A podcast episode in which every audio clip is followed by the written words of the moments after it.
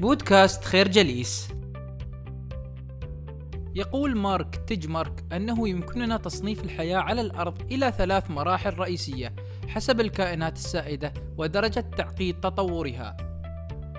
المرحلة الأولى من الحياة أسماها الكاتب الحياة 1.0 وهي الحياة البيولوجية الأحيائية التي كانت فيها الكائنات الدقيقة مثل البكتيريا تفتقر إلى القدرة على التعلم والتطور حيث كان الحمض النووي للبكتيريا يحتوي على مجمل برمجة سلوكها ووظائفها العضوية التي كان من المستحيل للبكتيريا أن تتعلم كيفية تعديلها أو تغيير سلوكها على مدى حياتها. أقرب صورة من صور التعلم والتكيف في ذلك الحين كان مفهوم التطور الذي كان يستغرق بذاته أجيالا وأجيال حتى يتبين أثره. المرحلة الثانية هي الحياة الثقافية 2.0 والتي فيها ظهر تأثير الإنسان الذي امتلك القدرة على التعلم بعكس الكائنات البسيطة التي سبقته. يمكن للإنسان التكيف وإعادة ترتيب أفكاره حسب المعرفة والخبرة التي يتحصل عليها يوما بعد يوم، وبالتالي يتخذ قراراته الحياتية باستخدام هذه المعرفة. المرحلة الأخيرة أسماها الكاتب الحياة النظرية 3.0 وهي الحياة التي تصبح فيها التكنولوجيا قادرة على تغيير وتطوير ذاتها عبر تصميم برامجها أو أجهزتها على حد سواء. لم تظهر بعد هذه المرحلة من الحياة على سطح الأرض، ولكن ظهور تطبيقات الذكاء الاصطناعي تعطينا بوادر وعلامات لهذا العصر القادم من الحياة النظرية.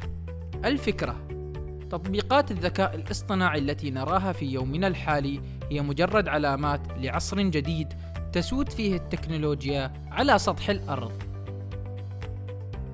الذكاء مفهوم اختلف العلماء على تعريفه منذ قديم الزمن. يعرف مارك تيجمارك الذكاء بأنه القدرة على تحقيق الأهداف المعقدة. إلى يومنا هذا أثبت الذكاء البشري بأنه واسع بشكل متفرد عن بقية المخلوقات. يمكن للذكاء البشري أن يشمل تعلم مهارات عديدة مثل تعلم اللغة وعزف الآلات الموسيقية والمهارات العلمية التي أدت إلى العديد من الاكتشافات والاختراعات التي أثرت في تاريخ البشرية. الذكاء البشري الذي يتمثل في قدرة الذاكرة والحساب والتعلم، وهو ما يعرف بالركيزة المستقلة، أي أنه في طبقة مستقلة لا تعتمد على الركيزة المادية الأساسية.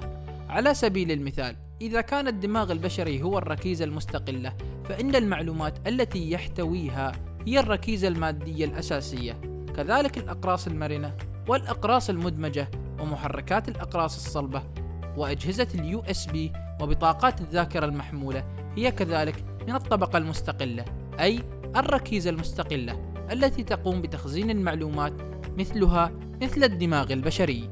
مفهوم الحوسبة الإلكترونية كومبيوتينج يعني تحويل المعلومات. على سبيل المثال عندما ترسل رسالة نصية إلى صديقك تقول فيها السلام عليكم يتم تحويل كلماتك إلى سلسلة من الأصفار والآحاد.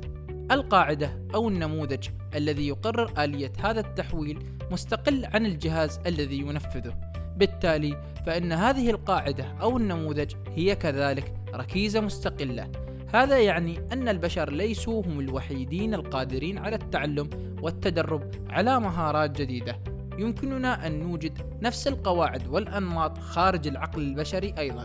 بالتالي يركز علماء الذكاء الاصطناعي لتطوير أساليب تعلم الآلات. بالتالي تصبح الآلات قادرة على التعلم والتطور لكي تحسن وتطور نفسها بنفسها. أولى تطبيقات الذكاء الاصطناعي قد تتصور في الآلات القادرة على التفوق على البشر في مهام محددة مثل تسديد كرة السلة أو لعب الشطرنج. ولكن من الواضح أن مفهوم الذكاء ليس خاصية بشرية بيولوجية فحسب. بالتالي يمكن للآلات إكمال المهام المعقدة وأن تصبح قادرة على التطور والتعلم. مثلها مثل بني البشر. الفكرة إن المهارات الذهنية كالذاكرة والحساب والتعلم والذكاء ليست سمات خاصة بالإنسان بل يمكن للآلات تعلمها. من أهم سمات العقل البشري هو سعيه الدائم لتحقيق الأهداف التي يضعها نصب عينيه سواء كانت أهداف حياتية كبيرة أو أهداف يومية صغيرة.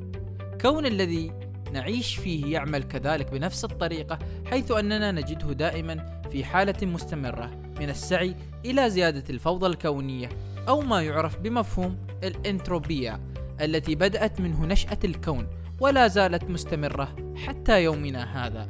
نجد هذا المفهوم في عدة نظريات علمية أهمها الديناميكا الحرارية. حيث تميل الجسيمات في الكون إلى التحرك نحو مستويات متزايدة من الفوضى والانتروبية مما يؤدي إلى انهيار النجوم وتوسع الكون هذا يدل على أهمية الأهداف التي قد تواجهنا صعوبة في تحديدها عندما نتعامل مع الذكاء الاصطناعي هل يجب أن يكون للأجهزة الذكية أهداف؟ ومن هو المسؤول عن تحديد هذه الأهداف؟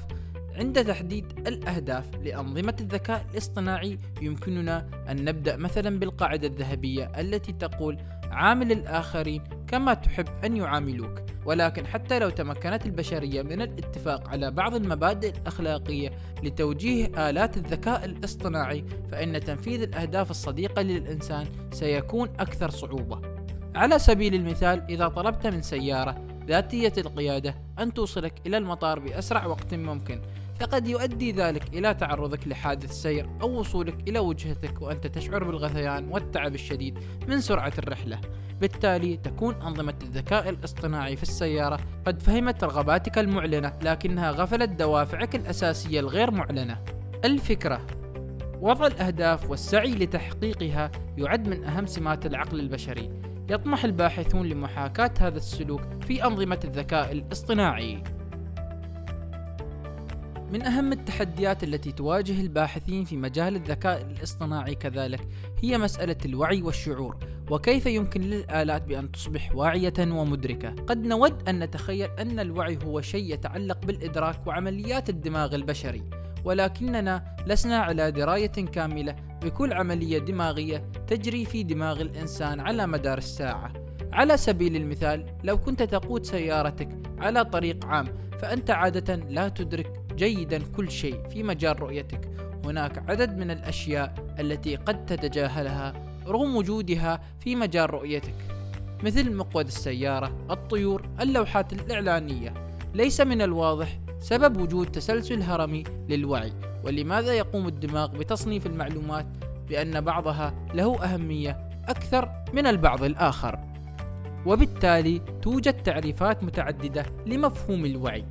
اختار المؤلف تعريفا واسعا يعرف بالتجربة الذاتية. باستخدام هذا التعريف يمكن للباحثين التحقيق في مفهوم الوعي من خلال عدد من الأسئلة. على سبيل المثال كيف يعالج الدماغ المعلومات؟ أو ما هي الخصائص الفيزيائية التي تميز الأنظمة الواعية عن الأنظمة الغير واعية. ناقش باحثو الذكاء الاصطناعي أيضا كيف يمكن أن نطور الوعي الاصطناعي أو تجربة الذكاء الاصطناعي الذاتية ومن المفترض أن تكون تجربة الذكاء الاصطناعي الذاتية أكثر ثراء من التجربة الإنسانية كون أجهزة الذكاء الاصطناعي تستخدم عددا ضخما من المستشعرات. مما يجعل تجربتهم الحسية أكمل وأوسع بكثير من تجربتنا. بالإضافة إلى ذلك يمكن لأنظمة الذكاء الاصطناعي أن تشعر وتعي بمشاعر وأشياء أكثر في الثانية الواحدة ذلك لأنها تعمل على إشارة كهرومغناطيسية تسير بسرعة الضوء بينما يعمل الدماغ البشري عن طريق نقل إشارات عصبية تسير بسرعات أبطأ بكثير. الفكرة مفاهيم الشعور والوعي والتجربة الذاتية من أهم المسائل التي تشغل الباحثين في مجال تطوير أنظمة الذكاء الاصطناعي. نشكركم على حسن استماعكم. تابعونا على مواقع التواصل الاجتماعي لخير جليس، كما يسرنا الاستماع لآرائكم واقتراحاتكم، ونسعد باشتراككم في البودكاست.